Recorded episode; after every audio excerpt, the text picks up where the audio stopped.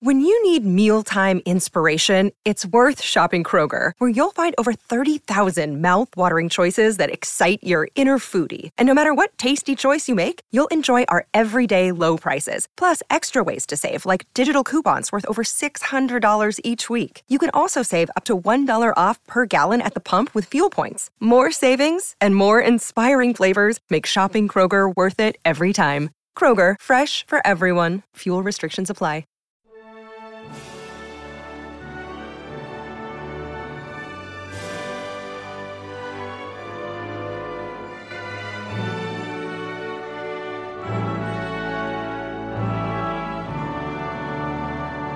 Welcome back to the Welsh History Podcast, episode 113 The King, the Lawyer, and the Foundling. In 1376, Edward III had died. The man most responsible for creating and carrying on the Hundred Years' War was now dead. Five years after his son, the Black Prince, had also passed away because of dysentery. The monarchy was then placed into the unprepared hands of Richard, a child. Now, a lot of people have a lot to say about Richard II, but this podcast and myself are not really prepared to say a whole lot. But you do have to understand the context of how the Gwydir revolt began and what the germination of all of it was. Richard was crowned king at the grand total age of 10 years old. He was, of course, at that age not prepared for the task that was now placed before him. The young king was led by a series of counselors who were mostly determined to keep the crown away from Richard's powerful uncle, John of Gaunt. Owen Glyndwr was born, we think, somewhere between 1349 and 1359. I myself, and some of the scholars I've looked at, would lean to the later date due to how long it would have taken him to get married, to have a career, and in the end to carry out his revolt you wouldn't expect somebody in their 60s to be in the midst of a revolt and to have lived long enough to really accomplish that. You know, a lot of people were dying in their 50s and 60s at that era. So, likelihood is he's going to lean closer to 1359. Um, his father, Griffith Fychan, was the lord of Glyndyfrdwy and Cynllaith, which were in the Dee Valley, uh, relatively close to the border areas. And lay in an area which was the hereditary home of Powys Fadog, or North Powys, the old kingdom which had once existed, at least until the end of independence. The area was taken or given to his great great grandfather, Madog, who had acquired them at the end or near the end of the independence. And it gave them a very large income at the time of around 300 marks. But never let it be said that the Welsh lords had it easy. Madog's son, Owain's grandfather, Griffith ap Madog, lost his inheritance for a time due to the machinations of a local marcher lord, Mortimer. The Mortimers were long allies and enemies of various Welsh kings and lords, so this was pretty typical at the time. But nonetheless, it took kingly intervention to return the lands to Griffith, which would be a boon to his son, Griffith Fychan. Fychan, in effect, meaning could be called junior, but also means lesser, smaller, that kind of idea. Basically, that's the concept. Uh, Griffith was married to Ellen, who was said to be the daughter of a lord of Coath known as Thomas ap Llywelyn who had ancestry into the old Dwyth lines. Now, bards, poets, and the like have added a few legendary aspects to all of this. Uh, in various legends that grew around these various lords and ladies linked to Owain, uh, in one case, it was said that one of the descendants of Llewellyn the last, through an unknown daughter named Catherine, had basically been a progenitor for Owain, which logically makes no sense. But there was something of a cottage industry for descendancy through Welsh nobility in the late Middle Ages, in part because there was no evidence left due to the untimely demise of various dynasties. By this point, the senior and most well known line of the kingdom of Gwynedd had passed away and had ceased to exist, but that didn't stop people from claiming lineage from it. Uh, in fact, as I said, this is in part because there is no evidence to show or point back to actual records. But if you're, you know, in the case of my family, and, and specifically my wife's side of the family, she has a line of noble houses which pass through Wales via a much non childbearing daughter of Llywelyn. Uh, this same line also claims descendancy from Thor and Odin, so you can understand that the um, things get a little sketchy. Let's put it that way.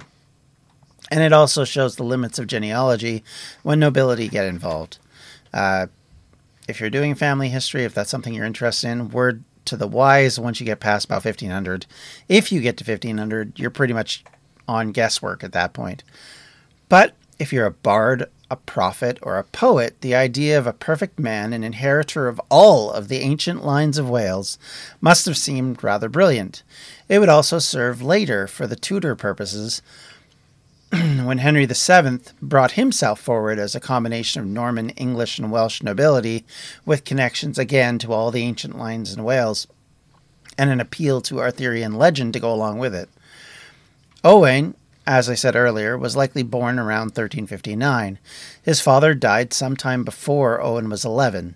This meant that Owen was not raised at home, but was brought under the guardianship of a noble Anglo Welsh descent by the name of Sir David Hanmer. Hanmer was a lawyer in the court of King Edward III at that point in time. His family had been English lords who married into Welsh noble families and had lived in the northern marches near Wrexham. Hanmer Village was one of the places which they inherited, and John of Upton, one of the sons of the first person, the first Anglo Norman lord that moved there, uh, would gain Hanmer at the death of his father and eventually would become, or at least the family would become known by the surname. John married Hawys ferch Einion, one of the descendants of the English loyalists, uh, Griffith ap Gwenwynwyn. She was linked to Owen's family as well, so thus David had links into Owen's line that would make them easy allies, as you can imagine. David married Angharad ver uh, Dwth ap Griffith. They would be linked to the Tudor line through their son, Griffith, who married Gwerfil Ferch Tudor, the head of the Tudor line. Owain was heavily influenced in his time with David, both in education and matters even more personal. In this case, Owen would marry David and Angharad's daughter Margaret later in his life, meaning that much of his personal connections would link him back to a place that, for him at least, seemed to create so many memories and so much in the way of familial connections. Hanmer was appointed sergeant of law in Richard's court and rose to prominence as the king's sergeant, uh, which was a legal advisor to Richard II. This meant that he was one of the few lawyers who could advocate at the highest levels. This was not some backwater bit player who was considered a second class citizen. He was a powerful member of the aristocracy and thus well placed to help his young charge join him in the legal profession and connect him with some very powerful people. By 1383, Hanmer was appointed Justice of the King's Bench and was considered to be the top lawyer in the land. Hanmer had served in that position as a trier of petitions in the House of Lords, which is a very exclusive position. You don't just get that just by being a lawyer, and by 1387 was in such a trusted position that he was knighted by Richard, thus the Sir David. However, a year later, David was dead, and we're not given any information as to how he died. But we know that in 1388, his widow, Angharad, was managing his estate, and later her son in law, Owain, was working as a trustee for the estate. So, to put this in perspective, it means that Owain was not raised as a Welsh rebel. He was not raised to be a figure of prophecy or someone looking to establish a new order.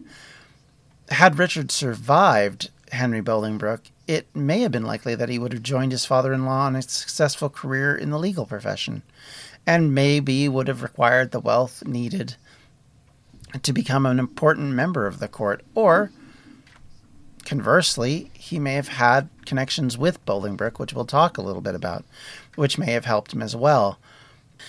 As Owen was growing in stature and importance in his local life and in his work experience, he he being King Richard, had emerged from the early challenges to his rule, and in 1381, two years before Hanmer was appointed to the king's court, Richard, as a youth, confronted the peasants' revolt.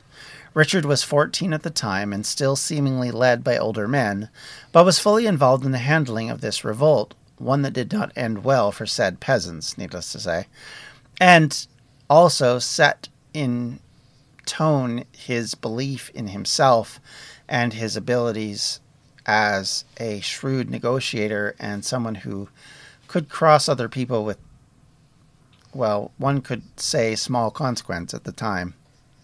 In 1386, the young king, now a married adult, had to deal with French threats of invasion and a parliament which would not allow the government to continue to raise taxes to fight the wars of his father and grandfather.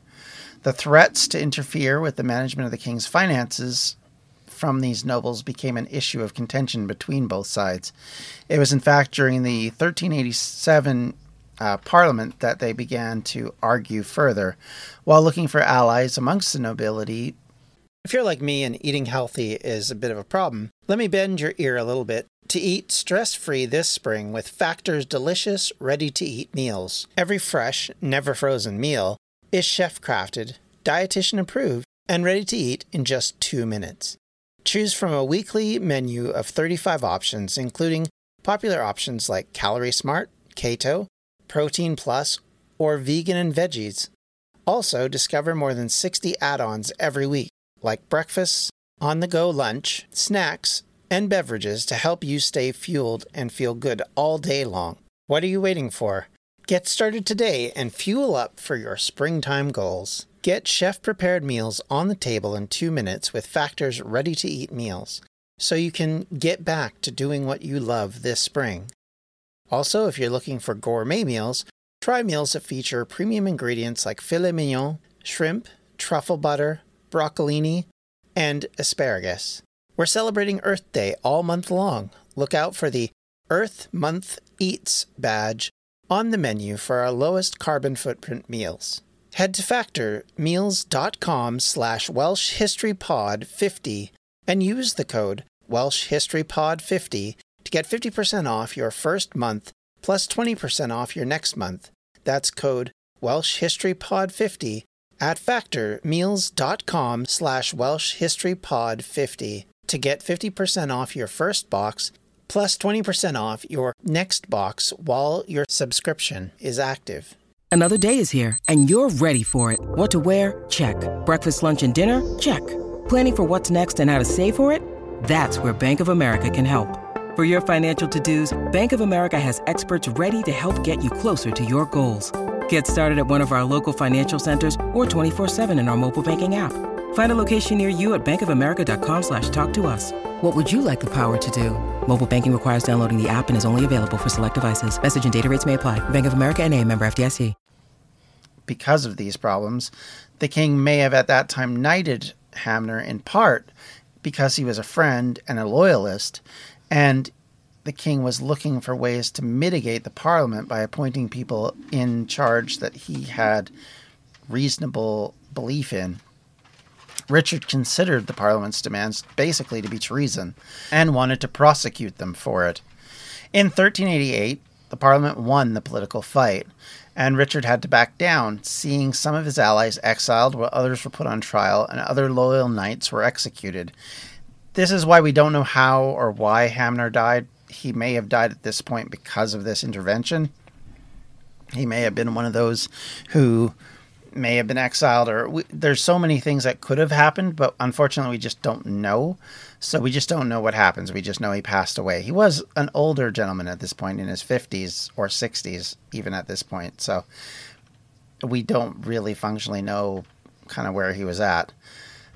Either way because of that we'll accept maybe he passed away from you know age rather than the mutiny, in effect. Um, much like his ancestors, Henry and Edward, Richard was never going to allow the lords to dictate to him forever.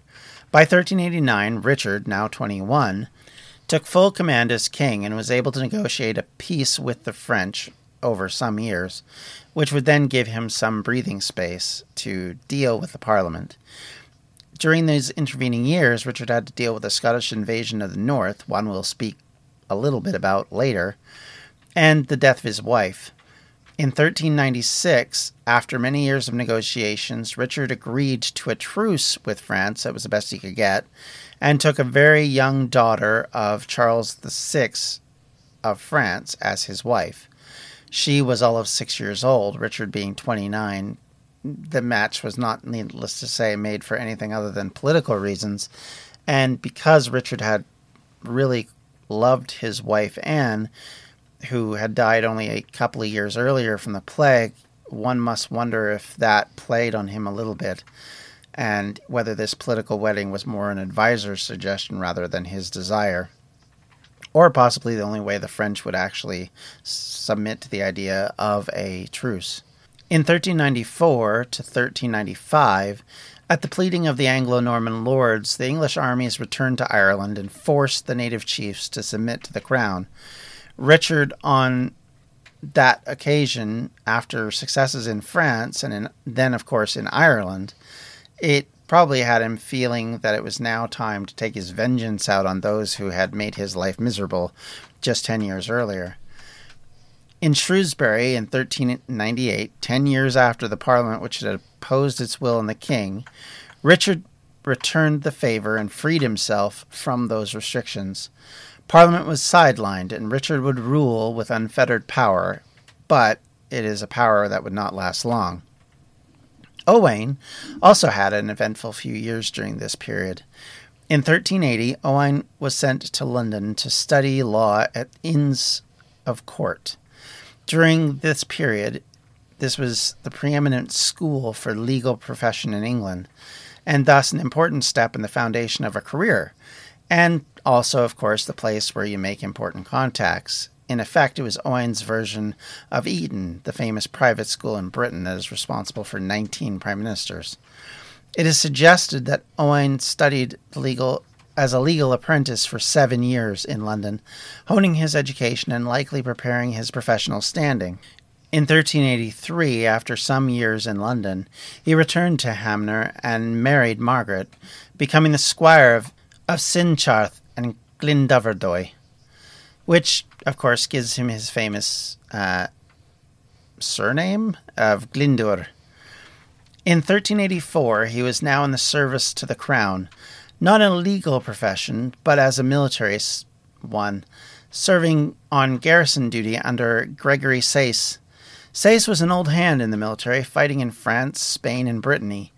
He was appointed to Berwick on Tweed in part because of how successful he'd been in military affairs. Say was one of only three Welshmen at that point who had actually been knighted.